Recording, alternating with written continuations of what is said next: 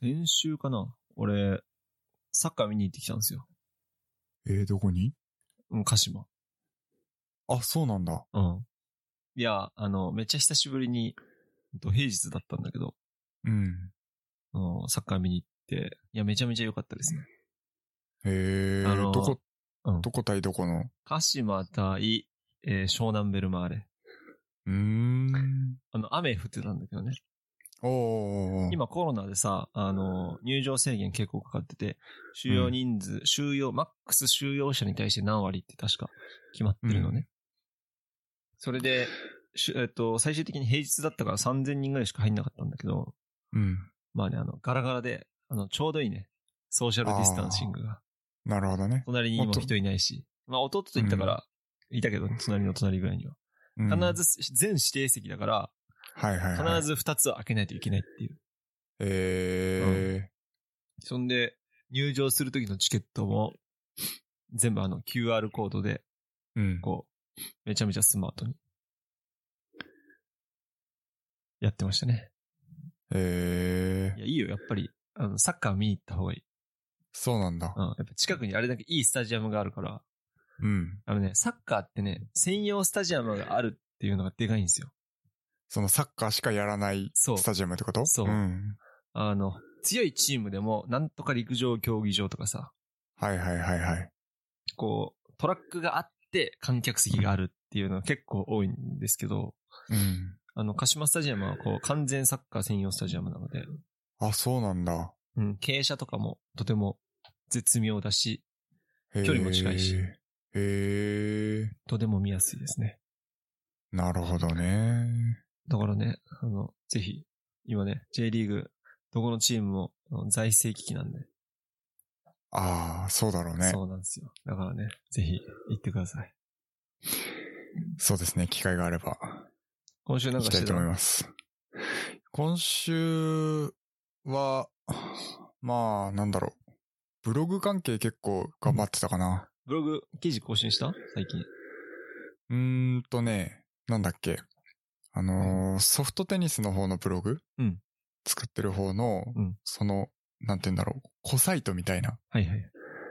えっと、練習メニューだけを集めてるサイトがあるんだけど、うん。そっちはちょっと更新したかな。あとは細かい、なんて言うんだろう、見直しみたいな感じをやってましたね。やっぱブログってさ、うん。俺ね、ブログについてはね、一つだと思うんですよ。一つのことを頑張ればいいと思うんだけど、うん。継続。うん。間違いないね。あのね、ちゃんと、ちゃんと継続してますか？いや、してないけどさ。いや、あの、社会人で副業やってって、あ、副業じゃない、社会人で本業しつつ、うん。家帰って、毎日更新してる人いるじゃん。いるね。マジで尊敬する。マジで尊敬するよ、うんそれは。すごいと思う、本当に。なぜできる？いや、マジでそう。俺さ、一本記事書くのに2時間は最低かかるよ、俺。うん。俺もそ。ぱいうろいろ写真とか構想とかいろいろ考えて、最短でも2時間。うん。いや、もうちょいかかる時もあるけど。うん。だけどそれをさ、ね家帰ってからやってる人はね、うん。まあね、素晴らしいと思います。本当だよね。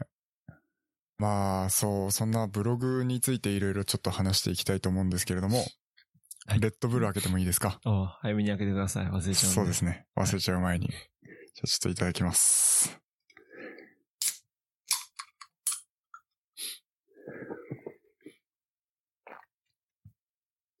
ああ、染みますね。しみるね。染みます。はい。ということで、まあブログ談義になるんだけれども、うん。まあなんかさ、我々ちょっとその、ブログを作ったっていうところで満足してませんかっていう話ですよ。まあ、それはめちゃあるね。うん。だからお互いブログは作ったじゃないですか。で、あの、副業できるというか、その、まあ、副収入を得られるような、その、環境だけは整えたと。なんかそれに結構満足しちゃってうん。なんかそれ以上のことってあんまりやってないなっていう印象なんですいや、よね。マジでそうですね。うん。だからさっき、その、シュンが言ったように、あの、ブログを更新する定期的にちゃんと更新していくっていう作業絶対やんなきゃいけないのに、それもちょっと怠ってるなっていうところで。うん。まあ、なんだろう、こう、正直、アクセスとか見ててもさ、あんまりこう入ってこないんですよ。まあちょっとマイナーなね、俺俺の場合ソフトテニスっていうスポーツのブログを作ってるから、そんなにこう世間的に注目をされていないっていうのもあるかもしれないけど、なんかこう、モチベーションにつながらんというか、いやー、まあ、そうね。うん。そんな感じあるよね。そうね、プレビュー数をやっぱ稼げても、うん。なんか毎日書くってなると結構なエネルギーカロリーを使うんですよ。うんうんうんうん。それをね、続けるのはね、非常に難しいんですよ。そうっすだね。からこそ、あの、毎日更新してる人は、やっぱりなんだかんだ1、2年毎日更新してる人って、うん。まあ、月、まあ、数万円の収益を得られてる人結構多いんですよ。はいはいはい。アフィリエイトなり、まあ、あとセンサー大したことないかもしれないけどさ。うん。やっぱり継続してると何かしら必ず引っかかるし、やっぱり執筆の技術、構成うんの技術もつくだろうし、そうだね。あの、この時間に投稿したら、あの、いいとか、そういう傾向とかも読めてくるだろうし。あー、その統計学的にね。そうそうそう。ん。なるほど。ブログね。まあ、そ、うん。そんな中でですね、そのソフトネス関係で作ってるサイトの中に、あのーリーグ戦の試合のさ、こう、試合順は、が、こう、一覧で見れるようなページを作ってたんですよ。意味わかる？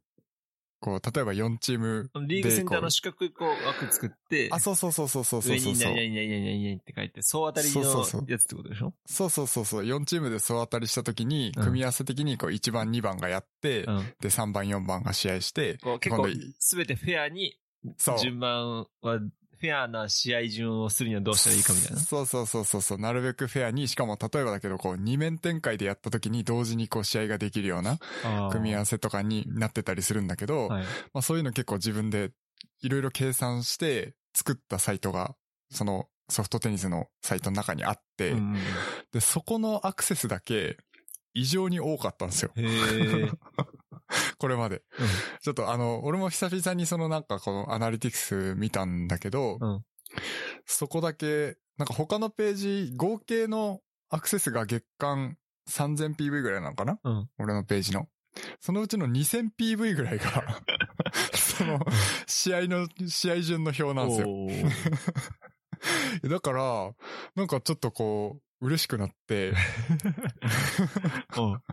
としたい。そうそうそうそうそう。だから、ちょっと、どういう検索で流入してくんのかなっていうのをちょっと調べ、うん。たくなってそれも多分見れるよね、確か。そう。幸子って知ってる？知らない知らない。あの、Google サーチコンソールっていう、ああ。んそうそうそうそうそう、システムがある、うんその略がさ、日本、日本ではさ、幸子って呼ばれてるらしいんあ、だけどそう。その幸子を使って、ちょっとこう調べてみたら、あの、4チームリーグ組み合わせとか、はいはいはいはい。そういう検索で結構上位に来るらしいの、俺のサイトが。そう。それがちょっと面白くて、ちょっと、できれば1位になりたいと思って、そう。今回その、SEO 対策をね、いろいろ 頑張ってたんですよ、今月。なるほどね。うん。今月ってか、先週ぐらいか。はい。まず SEO はさ、やっぱ奥が深いですよ。うん。Google さんの、あの、一声で全て変わるし。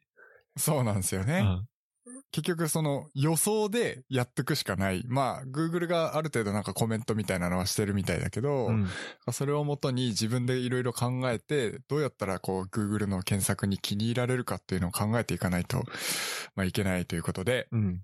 今回ですね、森尾の SEO 対策シリーズという新たなシリーズをブログ成功者みたいな感じで話されてる。そうそうそうそう。全然成功してないけど、まあそういう感じでちょっとあの、いやむしろなんかこう僕のサイトを使ってちょっと実験していきましょうみたいな。うん。どうやったらアクセス流入増えるかなっていうのをちょっとね、やっていこうかなと思っていて。はい。で、まず最初に何をしたかと言いますと、あのー画像を減らしたんす。減らしたっていうか、うんあの、容量を減らしたいなと思って。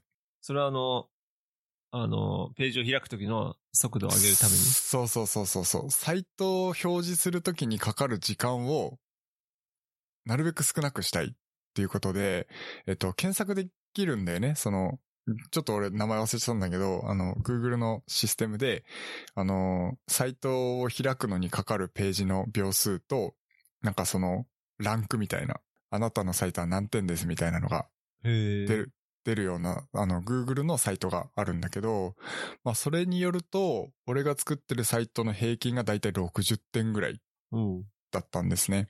で、一応そこのコメントの中に、あのー画像データがちょっと重すぎますみたいな、そんなコメントがされていたので、うん。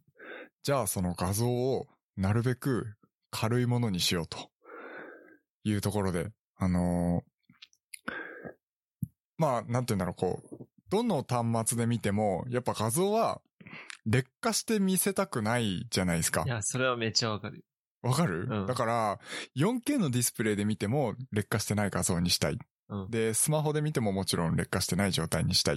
うん。で、これから先、例えば高精細なディスプレイがどんどん開発されていった時に、そういうので、その自俺のサイトを見た時にも、できれば劣化したくないっていうことで、うん。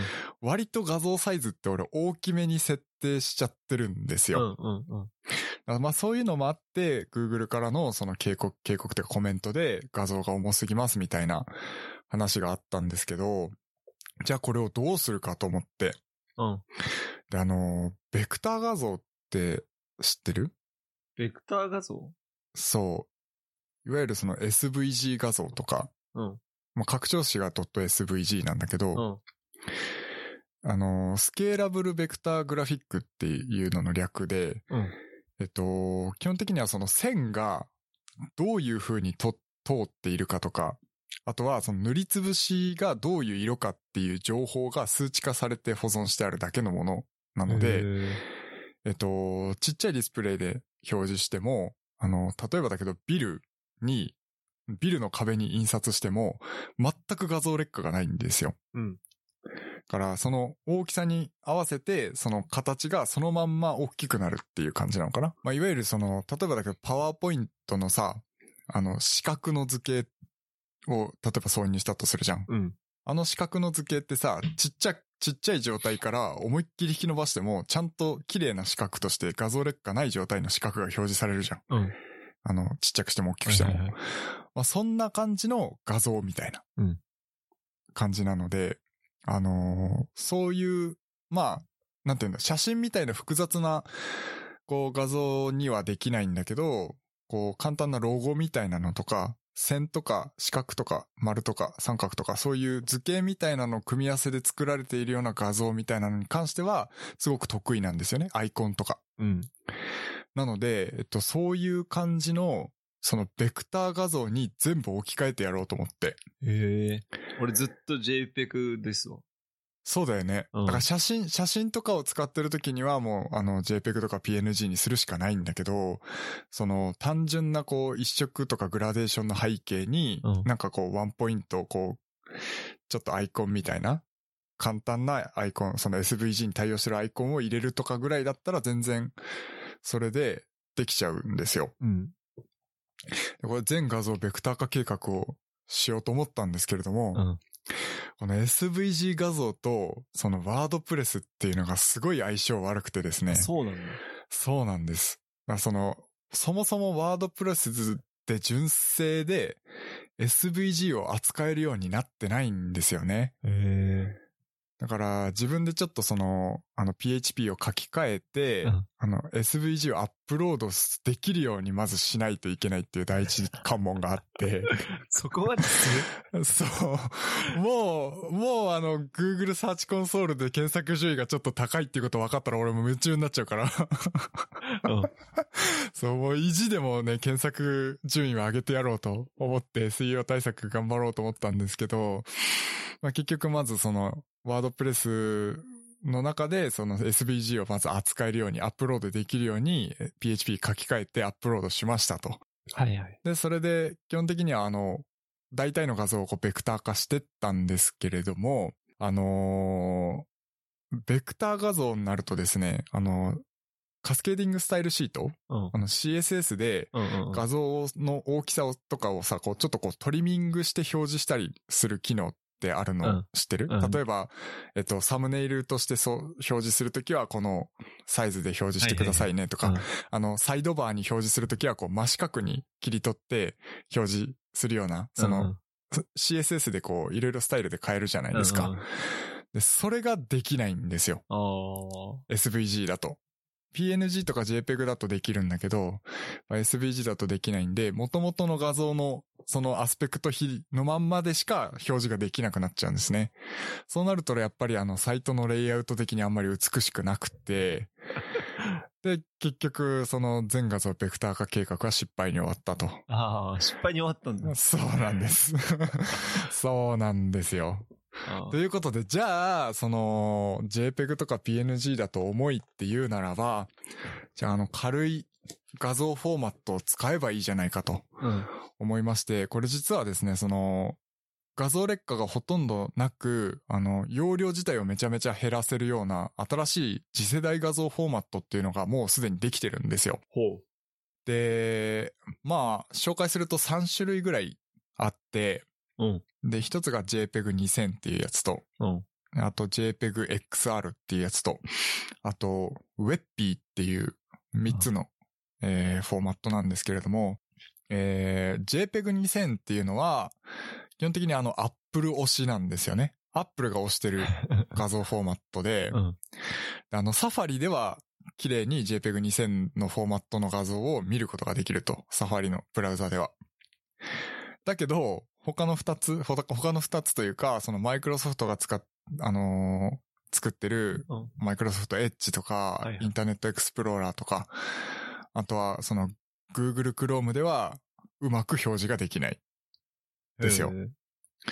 で、続いてその JPEG XR っていうものに関しては、これあの、マイクロソフトがフォーマットを開発しているので、あの、インターネットエクスプローラーとか、マイクロソフトエッジとかの、あの、ブラウザでは、ちゃんと綺麗に表示できるんだけど、サファリとか、あの、Google Chrome では、えっと、綺麗に画像が表示できないんですよ。うん。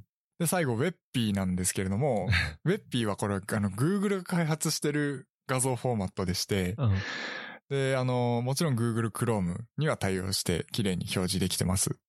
で、まあ、長年、あの、結構 WebP って昔からあったみたいなんだけど、長年ずっとその Chrome 以外のブラウザでは全然表示できてなくって、で、それがあの、2018年ぐらいに Microsoft Edge も Firefox とかにも、えっと、対応するようになったみたいなんですね。はい WebP が綺麗に表示できるようになったと。ただ、サファリでは表示できないと。というですね、このあの、各社の、その、戦いがね。戦いがもうね、目に見えてわかるわけですよ。このフォーマットを対応してるしてないの話で。バチバチなんですよ。うんだったんですけれども、なんと、今回、iOS14 が、秋頃、iOS14 うん秋頃出るじゃないですか。で、あの Mac のビッグサーとかもまたいろいろ更新されるじゃないですか。うんで、iPadOS14 も出たところから、えー、なんとこの WebP に対応するとうん。いうことらしくてですね。じゃあもう WebP で行こうと。思って、えっと、試しにですね、WebP に画像変換して、一回その、これもまたあれですよ。ワードプロスプレスでは、あの、アップロードができないんですよ。WebP を。なるほど。なんで、まあちょっといろいろ、あの、コードをいじって、うん WebP をワードプレス上に一回アップロードしまして、で、えー、ちょっと表示してみたんですけど、これもですね、あの、J、JPEG じゃなくて SVG と同じように、あの、トリミング ?CSS でのトリミングがうまくできなかったので、うんまあ、泣く泣く、サムネイルには PNG を使うことになったと。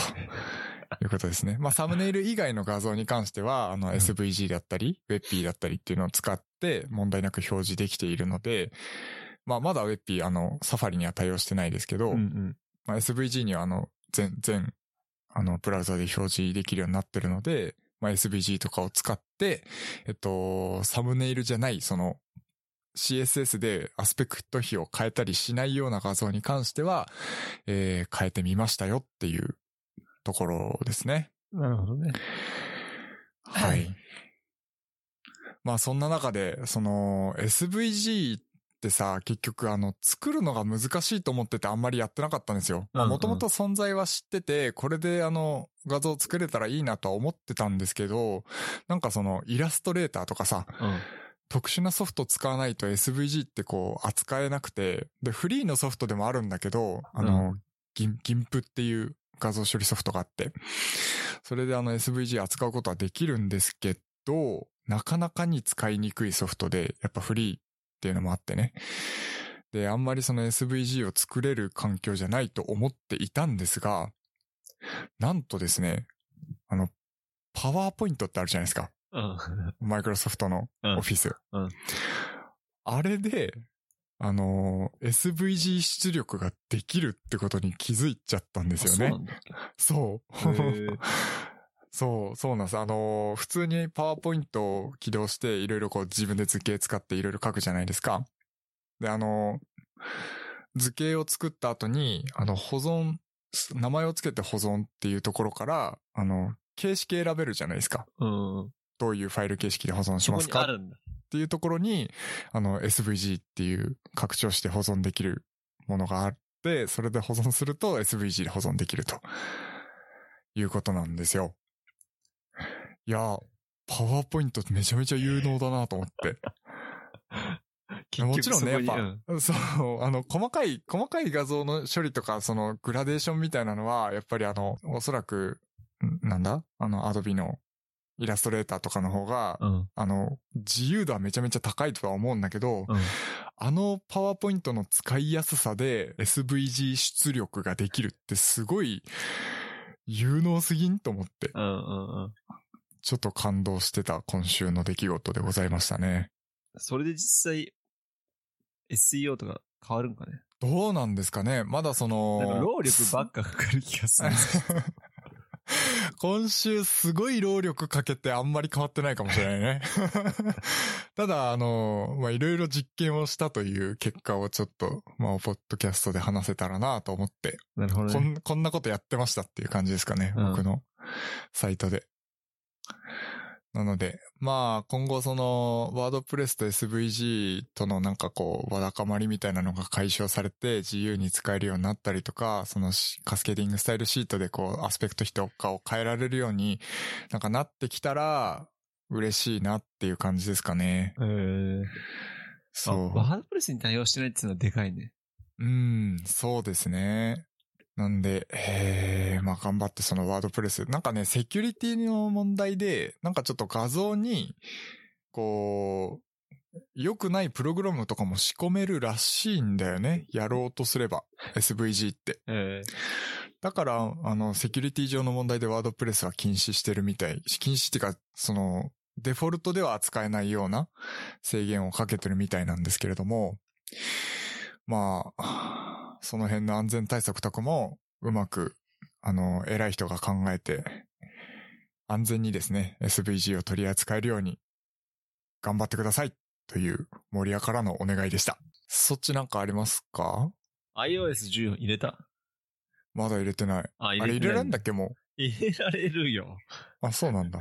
いや、普通に、なんか俺まだ入れなくていいかなと思ってたんだけど、なんか自動アップデートで入っちゃって。うん。まあだけど、13の時よりは、特に今のところ安定してるかな。あ、そう。これちょっと待って、入ってるかもしんない。一瞬待ってね。なんかそのさあ、iPhone でさ、左に、なんつうの、うん。アプリがある画面を一番左まで行くと、うん、今まで何もできなかったのに、うん。こう、14つか14だとこう、ああの、アップル、じゃあアップライブラリっていうのができて、勝手にこう、うんフォルダ分けしてくれてるのが出える。ー、あのー、13.7でしたね、僕のあ iPhone。で、iOS14 うん。入れたけど、iOS14 のバグなのかわかんないけど、うん。なんか LINE 電話中にブチッと切れるっていうのがあるあるんだけど、あ、そうなんそれはだ。LINE の問題なのか、うん OS の問題なのかよくわからないへー。かな。どうですか、まあ使ってないか。使ってないから、うんまあ、使っってないけど、まあ、なんとなくあの、いろいろ勉強はした。iOS14 で何が変わったかみたいな。ツイッター界隈では、まあ俺サッカー関係の人しかフォローしてないけど、うん。もうめちゃめちゃウィジェットいじって、ああ。なんか次のし俺の推しのチームの試合の時間とかを出したりだとか、はいはいはいなんはい。かもうアイコンを好きなサッカー選手の写真にして、うん。なんかそれをショートカットにして、えー LINE に飛ばすとかさ。ああ。そういう。ああ、でも、あれ？それってできなかったっけ？もともと。それはできたかもしれない。あ、アプリケーションなんか使わないとできなかったかなそういえば。ああ。だけど、うなんか、まあとりあえず、めちゃめちゃ、あの、こだわりを持って、カスタマイズしてますね、皆さん。へえだ。から俺、それやる、なんか時間がめんどくさいって思って、俺はあんましてないけど。そ、そうね。カス俺タマイズしも多分や、まくる時間。多分俺もやんないと思う。だから俺、ウィジェット出したよ。ウィジェット？あの、あの、天気のウィジェットだけ出した。ああ。そのホーム画面にってこと？そうそうそう。あの、えー時間ごとの天気と、うん。あと、ポッドキャストと Google 検索だけかな。なるほどね。うん。まあ俺も多分ほんのちょっとはいじると思うけど iOS14 にしたら。うん。あんまりいじんないと思うかな。なんかね、電話かかってきた時？うん。スマホいじってる時に LINE 電話がかかってきた時って、うん。今までは画面が全て着信画面になったんだけど、うん。今は上に、上からこう出てきて、はい。あの、着信出ますか出ませんかみたいな。なるほどね。だから iPhone は使い続けることができるってことそう、ね。まさにそう、まさにそうんうんうんうん。いいじゃないですう。か。それは良いですね。はい。あと、LINE 電話も一緒？LINE、うん。俺は LINE 電話しかしてないから分かんないけど、LINE 電話です、それ。あーあー、そういうことね。多分普通の電話もそうなんじゃないかな。多分そうだろうね。うん。あと、背面2回タップを設定できるようになって、そう、それちょっと気になってた。俺背面何にした？2回タップスクショにしたんだけど、うん。もう変なとこでスクショしまくって。そもそも俺いつもさ、このスイッチ、なんだっけ、コントロールつうんだっけ、なんつうんだっけ、うんボタンみたいなのわ出してるから、はいはいはい。そこでもう2クリックぐらいでスクショできるのね。はいはいはい。そっちでよかったから。今、あの、背面2回タップはスクショにして、3回は設定してないんですけど、はいはいはい。なんか、スクショはいいかなそれか3回にしようかなって感じ。ああ、結構俺どうしようかな。ホーム画面に戻るとかがいいんじゃない？だったら指、下から指スワイプした方が楽だわ。そうだね。ちなみに俺スクショは、あのーさっき俊が言ってたあの、丸いうん。ボタンみたいなやつを、うんあの、感圧？あ、押す、長押し？そう、あの、そう、真長押しになるのか？うんちょっとこう強く押すと、うんスクショになるような設定をしてるので、うん。背面タップ何にしようか今すごい悩んでんだよね。つうか、何設定できんだっけ？ちょっと今。わかんない俺まだ見てないんだけど。背面2回タップは、ちょっと待って、どこで設定したんだっけな？も一番。よく使うアプリケーションを使うに飛ばせるとしたら LINE とかなのかな？え、LINE ドックに入れとけばよくない？ドックに入ってるけど、うん。例えばあの別のアプリを起動してるときに、ちょっとあ LINE 確認したいとかっていうときに、この背背面タップ2回やるだけで LINE に移動できたら、一番使ってるアプリってやっぱ多分 LINE だと思うから、ああ、確かに、ね。LINE にするのはありかな。まあ3回タップか2回タップかどっちか。うん。で、もう一つは3回タップか2回タップ、どっちをどっちにし、何にしようかっていう話だけど、んカメラアプリとかがいいかな俺カメラアプリもな、ドックに結局入れちゃってるからな。うーん。背面タップどこで設定したのかわかんなくなっちゃった。ああ、あったあった。背面タップ。背面タップはね、はい。えー、Siri、スポットライト、アップスイッチャー、コントロールセンター、シェイク、ホーム画面、音量下げる、音量上げる、画面ロック、消音通知センター。あ、大したのねえな。なんかアプリに行けんのかな、これ。あ、ショート、あ、ショートカット設定しとけば OK だ。ああ、うん。ショートカットに誰々に電話とか、はいはいはい、LINE にはい。飛ぶとか。なるほどね。うん。画面ロック、ボタン押した方が早いな。そうだね。むずいね。だから、そう、本当にこうやりたいことってさ、結構あの、最短でいけるような設計になってるんですよ、iPhone って。もともとね。そうですね。うん。だからあんまり、あんまりって言ってもまあ、それがさらに増えたっていうことだから、まあちょっと迷っちゃうよね。ど何にしようかなって。うん。そうだね。うん。だからこれがさ、結構やっぱり、なんて言うんだろう。すごく使いやすくなってるよね、iPhone って。なんか、ユーザー目線になってる気がする。だいぶ。うんうんこういうね、瞬時にアクセスできる機能を割り当てできるってすごいなんか、アップルなのにってなっちゃうよね。逆にびっくりみたいな。アップル様の言うこと聞けだったからね、今まで。そうそうそうそうそうそう。いいんすか、アップルさんみたいな。アップルさんはね、そういう会社ってイメージだかうん。なんか急にね、今までなんかこう厳しかった上司が、あの、焼肉おごるぞみたいな。ら。なんかそんな感じだよね。そうなのか。わかんないけど。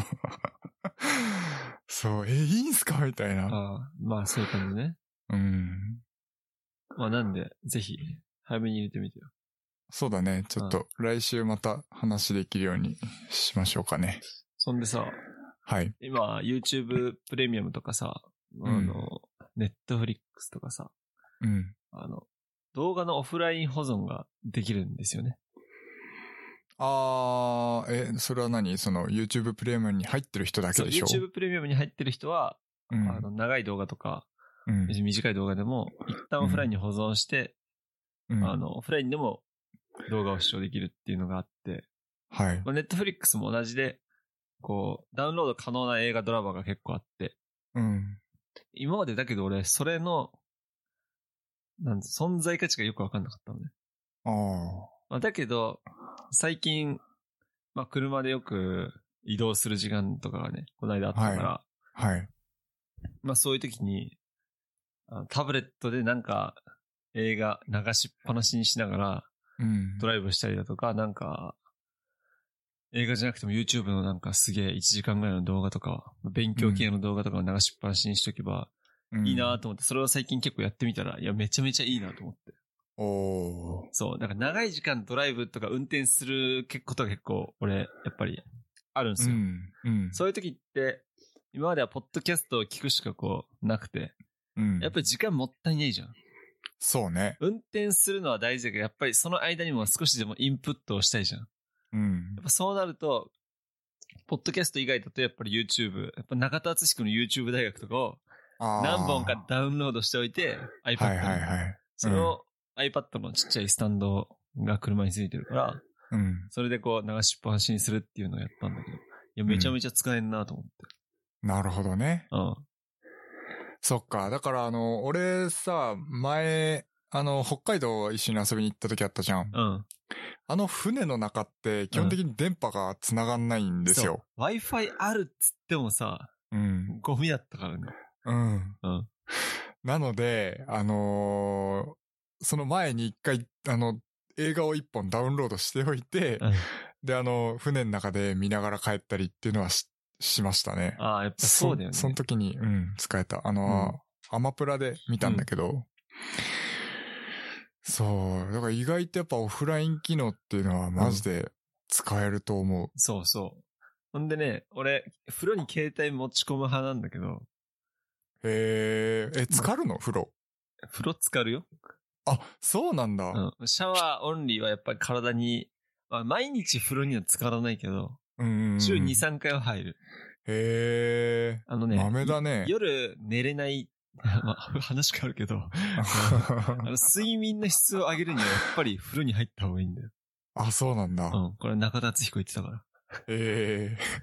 あの、やっぱり、あの、お風呂に入って数時間経つと交感神経と副交感神経がこう若干落ち着いてきて、うん。あの、風呂入ってすぐ寝るのは良くないんだけど、風呂入って2、3時間後に休むと、こう、体の疲れがめちゃめちゃ取れる。らしい。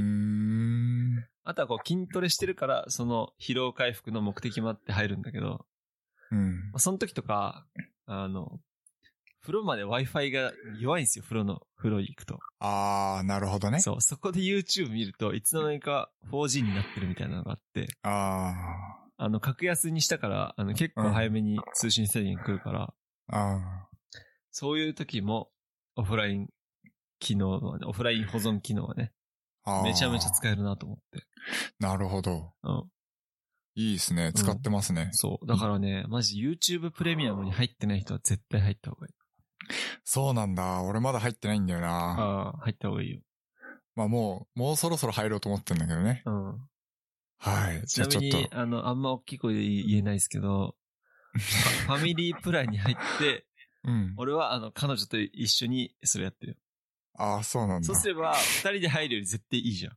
まあそうだね。うん。まあ、一緒のとこに住んでないけど、うんいけるかなと思ってやったら、全然いいけど。へえ。二人さプレミアムの個人の値段払うのもったいないじまあそうだね。ゃん。うん。そっか。まあちょっと、自分の本当の、本当のっていうか、家族と 話をして。そうそうそう。家族で入ったらいいじゃん。そうだよね。そしたら普通にお得になれるかもしれん。はい。ということで、次話しますか。えー、じゃあ私の話いきますと、まあ、久々に森尾 PC 組むシリーズ、やろうかな。久々なの々2週間、ああ、まあそういう意味での2回ぶり？そう、ううんん、2回ぶりかな？うん。はい。なんですけれども、今回考えていこうと思うのが、あの、PC ケースですかね。うん。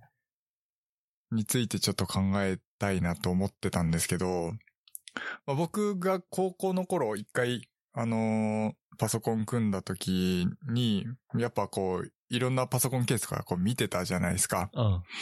で、その中で、あの、フルアクリルケースみたいな、透明そういうこ、そうそうそうそう、うんもう、ま、全部透明で、うんで、中のパソコン作ったパーツとかが全部見えるみたいな。うんもうスケルトンのパソコンのケースが結構ね、夢だったんですよね。とはい。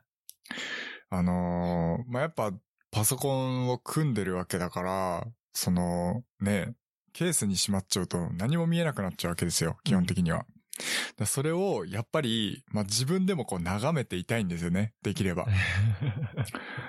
まあ、俺がこれを作ったんだっていう、このそうなんかそうそうそうそう。優越感的なね。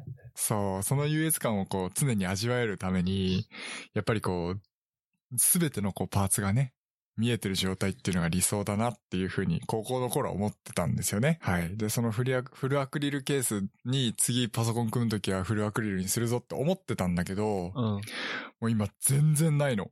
あ、そうなの？そなんう。で？もうどこ探しても売ってなくて。いやもうないないないと思ったんですけど。なんか悪いからなくなったの？どうなんだろうね。俺も、その経緯はわかんないか、多分売れないんじゃない？あフルアクリルって。なるほど。うん。俺も本物も一回ぐらいしか見たことないし、うんしかも、秋葉行った時に見ただけ、あの、お店に置いてあったの見ただけだから、うんうん。そう。まあ、売れないんだろうなっていうふうには思ってたんだけどね。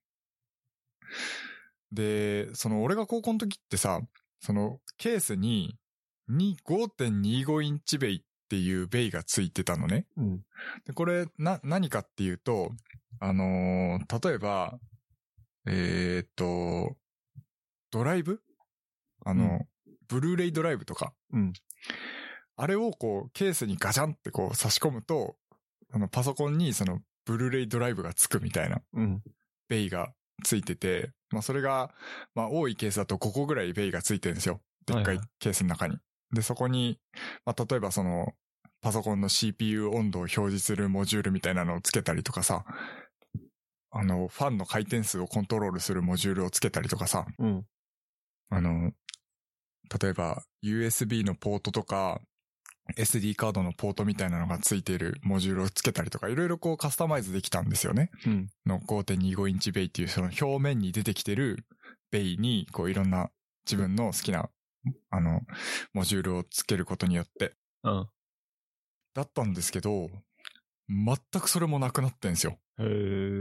2.5、5.25インチベイがついてるケースも今ほとんどないの。うん。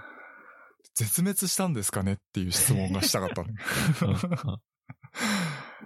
確かに、もうあの、アップル製品とか見てても、うん。ブルーレイドライブがついているような製品って今一個もないじゃないですか。うん。ないね。ま MacBook Pro にもついてないし、うん iMac にも Mac Pro にもついてないじゃないですか。だからもう、いらないっていう考え方になってきてるのかなっていう気もするし、まあ、ディスク、うん、そうね。うん、ちょうどその話っていうかちょっと違うんだけど、うん。なんか、前、前、前回か前々回のレビルドで話してたんだけど、うーん。ブルーレイディスクいるかいらないか、あの PS5 にああ、はいはいはいはい。話出てて、うん。まあ今正直サブスクサービスとかで、うんほとんど 4K とか、うん。そういうのを見れる時代になったけれど、うん。やっぱりディスクで見る 4K は違うらしい。あ、そうなんだ。なんかね、言ってたよ。宮川さんが何が違うって言ったかちょっと忘れたけど、うん。全然違うらしいよ。綺麗なの、やっぱディスクで綺麗らしい。見た方がデ。ィスクで見た方が全然綺麗らしい。あ、そう。うん。だからそれは、知らんかった。そう、そういう細かい映像を気にするんだったら、うん、PS5 もディスクありがいいよみたいな話してて。へえ。なるほどね。うん。そっか。だから俺結構その2点、あ、5.25インチベイがさ、欲しいんだけど、ないんですよね。そういうのがついてるパソコンケースが今全然。うんだからちょっとね、今いろいろ考えてるんですけれども。はい。はい。でまあ候補としては3種類ぐらいあって、ケースなんて何でもいいんじゃないのって素人は思うんですけど。いやいやいやいや、それは違うんすよ。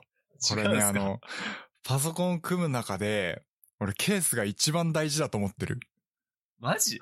うん一番ではないだろう。一番大事。一番ではない。いや、これね、あの、やっぱり一番見た目になる部分だかあらー、中二的にはね。そうそうそうそうそうそう。多少 PC のスペックが悪くても、あの PC ケースがどでかいだけで、なんかすげえこいつってなっちゃうわけですよ。パソコンを使うモチベーションにもつながってくるわけですよ。なんで、やっ見た目ね。ぱりね、そう、見た目はすごい大事ですね。と思ってはいるんですけれども。で、まあ、候補一つ目。これ今、あの、俺の中での第一候補なんですけれども、サーマルテイクっていうメーカーの Core P5TGTI っていうやつですね。へーえー、これの特徴なんですけれども、うん。えっ、と、もうケースじゃないんですよね。どういうこと？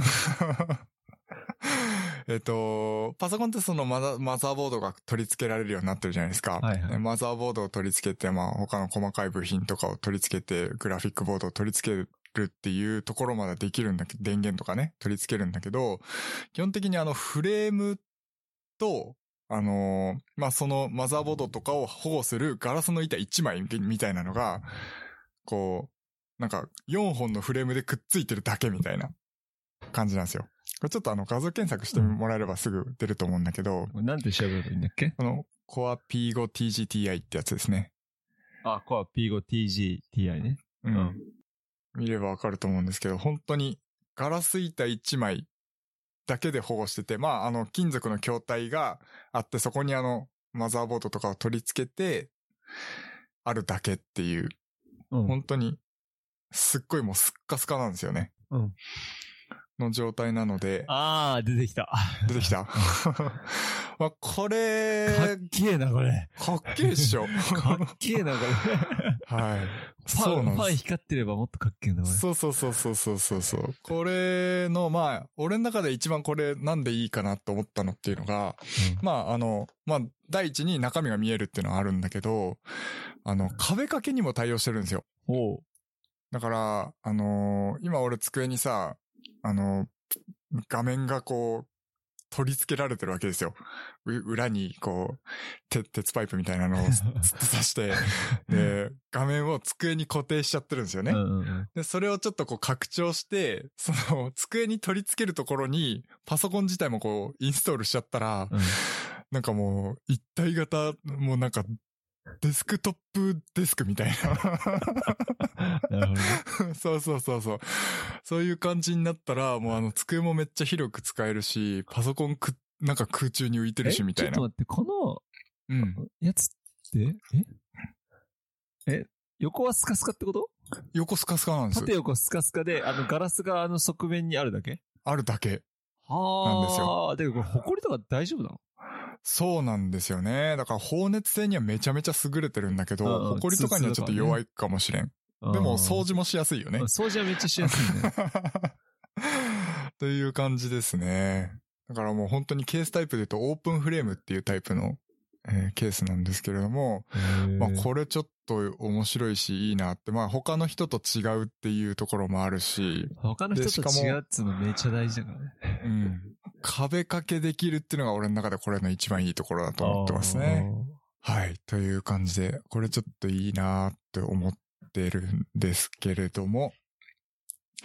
はい。続きまして、えー、NZXT というメーカーのファントムっていうケースですね。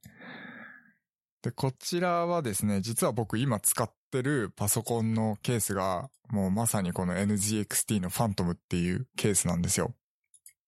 の高校の時に買ったケースなんですけど、それがね、もうかっこいいんです、とにかく。ちょっと、あの、画像送りますね白いやつ？ああ、これね。まあ、うん白黒両方あるやつか。そうそうそうそうそうそうそう。これがやっぱかっこいいんですよね、形と。なんか、ゲーム機みたいだよね。そうそうそうそうそうそうそう。ちょっとね、あの、さっきとはまた違うかっこよさだよね。そうなんですよ。スタイリッあシュ。これはこう、なんかこう、近未来的なデザインというかね。でもって、えー、これに関しては、確かあの5.25インチベイがついてるんですよね。ついてるね。うん。手前に、この蓋みたいなのを開けると。はい。ただ、あの、今使ってるので、あの、変化がないのはちょっとおもんないなっていう。なるやっぱ今、やっぱ高校の時に選んだ自分もやっぱちょっと、あの、センスあったなと思うぐらいやっぱかっこいいんですよ。い今見てもかっこいい。と思うので、まあやっぱこのファントムっていうのもまあ第2候補ぐらいに入ってきてるんですけど、うん。うん。ただね、まあ同じ形のパソコン組むのもちょっとなんかナンセンスかなと思うので、ちょっと今回は変化つけたいと思っているので、まあはい。ちょっと2番目ぐらいに上げさせていただきました。なるほどね。はい。で、まあ第3候補としましては、もうあの、いっそのことをベンチ台にしちゃおうかなっていう。ベンチ台ってどういうこと？そう、ベンチ台っていうのは、あの、ベンチマークってわかるかな？その、CPU の性能とか、あの、グラフィックボードの性能とかを、うん。あの、簡単に比較したいじゃないですか。うん。この CPU はこのぐらいの性能出ます。この CPU はこのぐらいの性能出ますっていうのを、いちいちこうパソコン組んでると、すごい手間がかかっちゃうわけですよ。うん。なので、その、あの、ベンチマークをしている人たちっていうのは、このベンチ台っていうのを使って、も裸ってこと？う、そうそうそうそうそう。ちょっと URL のっけたんで、ちょっと見ていただくと、本当にこう、なんていうの枠だけしかないみたいな。う ん枠もない。まあ枠っていうか、まあ、んそう。一応その何こう画題っていうか。そう。パーツを指示するだけで、うん。結局ケースではないんですよね、もう。うんうん。もはや。だって、蓋も何もないしね。何にもないうん。から、まあ、こういうのもありかなっていう気はしてて。ええ基本的にあの、業務用っていうかね、その、なんかこう、製品を紹介するときとかに使うような、そういうものなんですけど、このベンチ台って。これ使ってたらちょっとかっこよくないみたいな。なるほどね。もう露骨じゃんみたいなうんのがあって、まあこれもちょっとありかなっていうね。ちょっと、なんかこう、尖った、尖った観点からの攻め方というか俺ね。なら、あのう、ん、一番最初のかな。やっぱ一番最初のか。うん。なるほどね。かっこいいじまあこの、うん、かっこいいよね、これ。ね。かっこいいかっこいい。ちょっとこの辺で今迷ってる感じですかだから値ね段。見たら2万するんだね。2万、そうでも2万でも安いかな気がするけど。あ、そうなの、んあのーこれ結構あのミドルレレンジクラスなんですよね。うんうんもうちょっとあの高いのもあったりするので、まあ別にあのケースに関しては大きさ的にはこれこれでも十分な大きさあるので、はい。で、ケースの性能ってそんなにあんまりないのでね。そうですね。うん。まあ放熱性ぐらいですか大事なのは。そうそうそうそう。放熱性ってやっぱ大きさ？そのうんグラフィックボードがどのぐらいの大きさが入るのか干渉しないのかっていう、うん。まあ、その辺はちょっと考える必要はあっても、まあ、性能っていうのは特に、ね、ないので、まあこん、これ買っとけば、これ以上の拡張性はいらんやろうと 思う、思うぐらいのところでは、スペックとしてね、はい。ありますので、そんな感じかな、ちょっとなるほど。考えてます。はまあまたあの、うの最終的に。来年ぐらい。年内かもしくは1月かな遅くとも。ぐらいにしようかと思ってます。今その CPU の発表が10月の後半に、えっと、えっと、AMD の方では多分発表控えてるので、うん。とそれをちょっと見て、で、もしかしたらインテルも出してくるかなっていう感じ。ちょっとコロナでどうなるかわかんないんだけど、はい。まあ多分年内には発表してくれるでしょうと思っているので、えーそれを見て、ちょっと一回そのベンチマークのテストした結果とか、あとはその Adobe のクリエイティブクラウドとの相性とか、その辺を、まあちょっといろいろ調べて、最終的な構成っていうのを考えていこうかなとなるほど。思ってます。はい。はい。ということで、パソコンの組むシリーズケース編は こんな感じですかね。はい。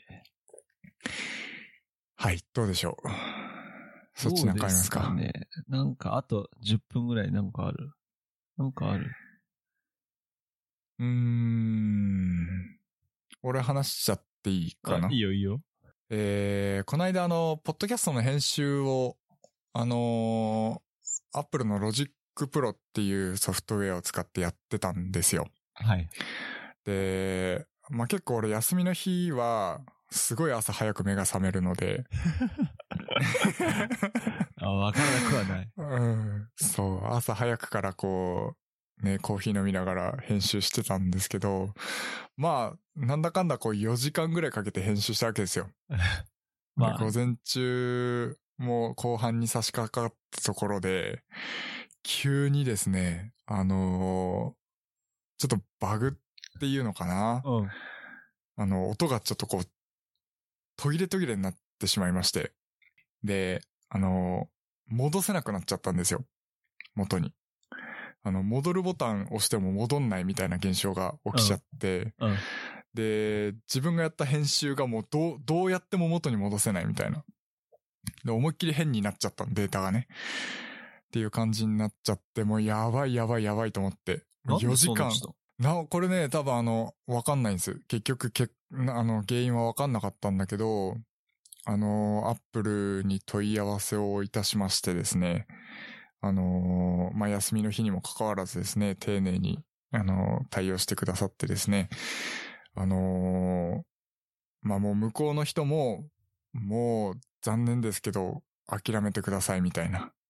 日本人でしょ、もちろん。日本人、日本人。うんで、あの、4時間パーですかって言ったら、うん本当に申し訳ないですけど、パー、パーっていうか、あの、もうこれ以上私たちもどうしようもないですっていう、うんまあ、少なくともこうバグっぽい現象が起きてますねっていう結論にはなっちゃったんですよね。うん。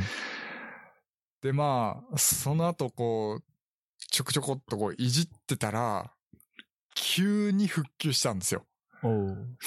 そう。で、結局あの、サポートの人と電話つながったままだったんだけど、戻りましたって話をして、ちょっとこう、二人でなんかもう、なんていうのかな、新たな境地に、本当ですか？よかったですみたいな。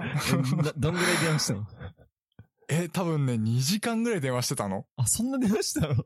そう、だから向こうの人もいろんなこう対処方法を調べてくれて、こういろんなこういうことやってみてください、こういうことやってみてくださいとか、結局また同じ現象が起きるかどうかのその再現性試験みたいなのも一緒にやってくれたりして、うん。結局ね、2時間ぐらい喋ってくれてた中で、すごいな、カスタマー。奇跡的に復旧したっていうところでですね、じゃあもう電話で、心の中でハイタッチしたね。そう、もう本当にね、二人でテンション上がってましたね、もうあの、サポートの人と。よかったですみたいな。えー本当ですか復旧しましたみたいな、なんかそんな感じのね、ちょっとこう、熱い時間が流れたという 感じだったんですけど。ー感動的じゃん。感動的でしたね。まあなんかそのプルのいいところっていうところでね、なんかあの僕あの、最近あの Windows 派になりましたみたいな話をしちゃったところでなんかあれ、あれなんだけど、あのー、アップルって結局そのハードウェアもアップルで作っていて、で、OS もアップルで作っていて、はいはいで、ロジックプロもアップルで作ってるソフトウェアじゃないですか。うんだから、あの、アップルに泣きつけるんですよね。うん。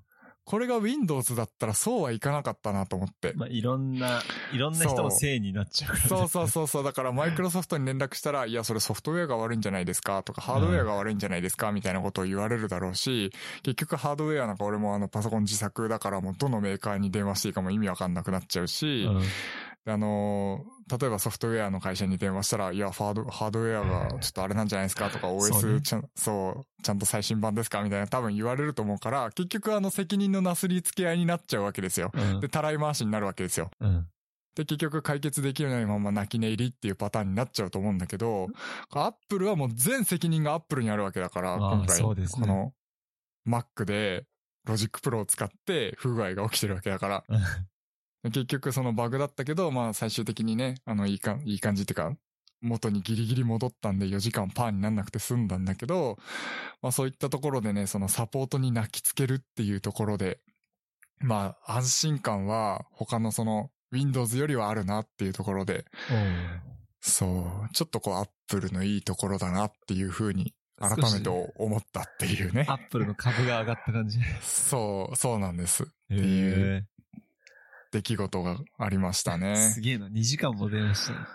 本当にすっごい丁寧に対応してくださいましてですね。へでも僕ももう本当に諦めてたんですけど、なんかもう、もう泣きそうにはなってないけど、もうマジかと思って結構ね、4時間の作業をしかも同じこともう一回やるって結構しんどいえからね。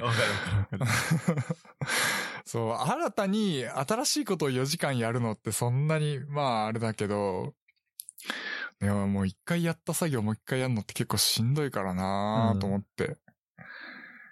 いや、ほんと助かりましたね。じゃあ前回のエピソードにはそういう裏ストーリーがあったんですね。裏ストーリーがあるので、ちょっとあの、皆さんハンカチ用意してね、聞いていただければと思いますね。はい。大変だったんだな、森を編集と思って聞いてもらえればと思います。はい。そんなところですけど。いやー今週は鼻水が出るからうん。最悪ですわ。本当っすか？なんかね、このね、ポッドキャスト中に咳出るときとか、うん。あの、最悪なんですよ。うん。全部こう確認して、あの、二人とも調子いいときって、こう、うん。消すとこないからね。あかぶってるとき以外は。うんうんうんうん。だけど、どっちか調子悪い、なんかさ、結構序盤でさ、二人とも調子悪いときあって。もう編集辛すぎたんだけど。咳俺めっちゃ出てたよね、前ね。そうそう。だからね、今ね、俺鼻水垂らしてるんでね。うん。今日はもう終わりにしましょそうしましょうか。う。はい。はい。えー、じゃあ締めますね。はい。えー今回のショーノートは hpk.jp スラッシュおポッドキャストスラッシュ014で公開しておりますので、そちらの方もよろしくお願いします。それでは。それでは。